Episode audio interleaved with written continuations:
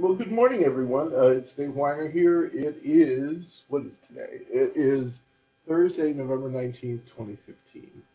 And um, I have a couple of things that I just want to, these are like programming things. Um, couple, just a couple, not a, so it won't take very long. Um, the first one is that if you are a part of a team that's working on uh, the development of a product that runs in the browser.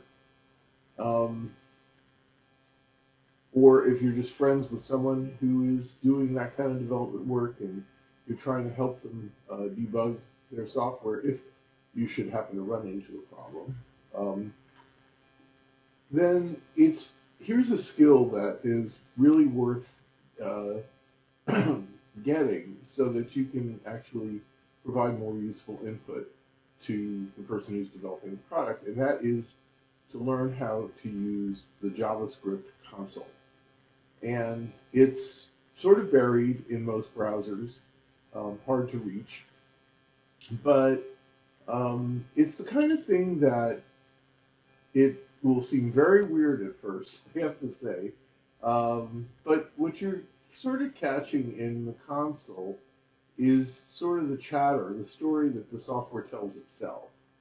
And um, not all developers use the console. Uh, I do fairly heavily, but carefully, not over, you know, I don't overdo it. And the idea is that as the program is doing its thing, it sort of tells you what it's doing. It says, okay, it's time for me to check uh, to see if this changed, or I'm about to save your preferences, and that took 0.5 305 seconds. Um, but and so you know you use this stuff. Uh, I do as a developer, and so do many others, uh, while you're debugging the program, because these things are, while it may seem very calm on the surface, they're living, breathing things that are constantly doing stuff. Uh, hopefully not too much, because we don't want to like drive the performance of your machine down. Um, but you know, funny thing is, is that I'm willing to bet that you can barely hear me. I just realized this. Hold on. Um, maybe this is better. I don't know. It's kind of hard to say. Yeah, it looks about the same. Anyway, I'm uh, whatever. So, uh, you know, you have the software basically um, narrate while it's running, and while you're developing it, and you can sort of catch it uh, not doing what it's supposed to do or doing things that it's not supposed to do or having errors.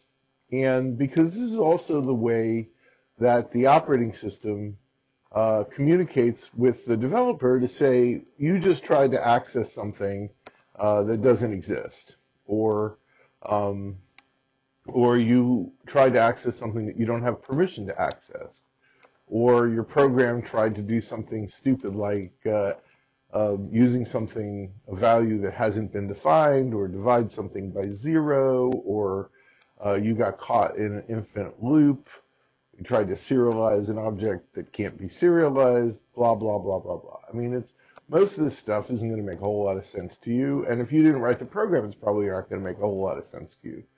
But it will make sense to the person who wrote the program. And if the program isn't working, very often the exact cause of it not working will be visible in the console.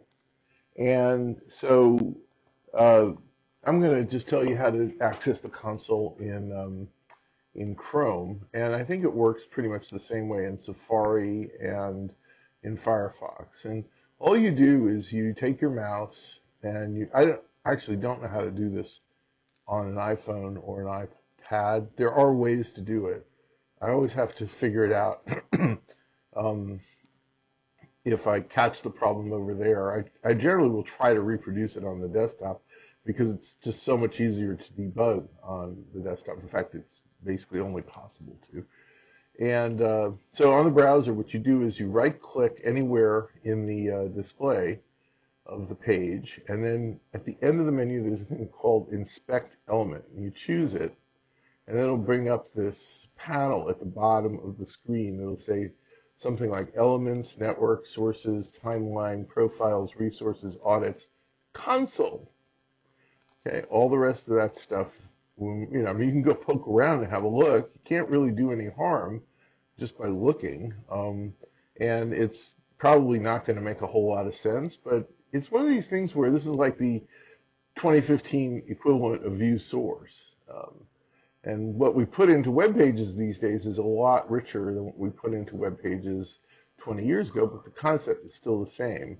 So if you click on the console, and that's where you'll see the program narrating itself. And you scroll all the way to the bottom, and um, and then like do something, click on something, and you'll see it'll say something to you.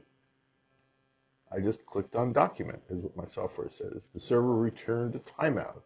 Watch for change, timeout after 60.416 seconds. Watch for change, URL to watch equals chat log colon testbed. It's narrating. It's telling me what it thinks just happened.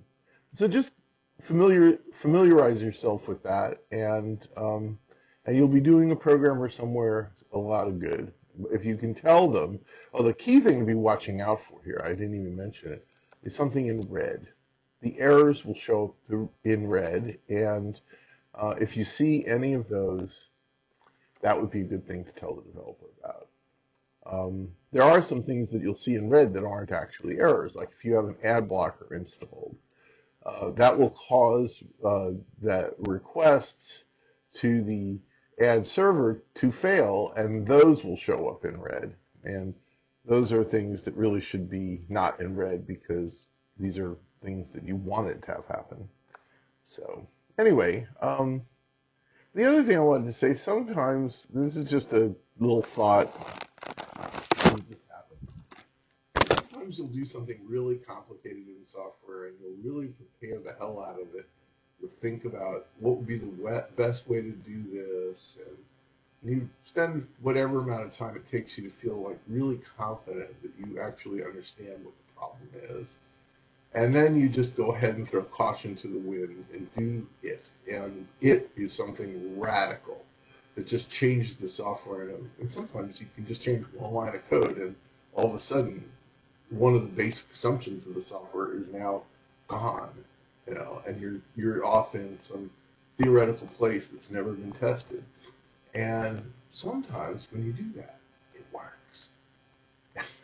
All I ever can do when that's happening is I fucking laugh while I'm using the software. It's like, wow, I can't fucking believe that fucking worked. This shit is fucking working. I can't fucking believe that it's, you know, et cetera, et cetera. Because it's so rare. it just is.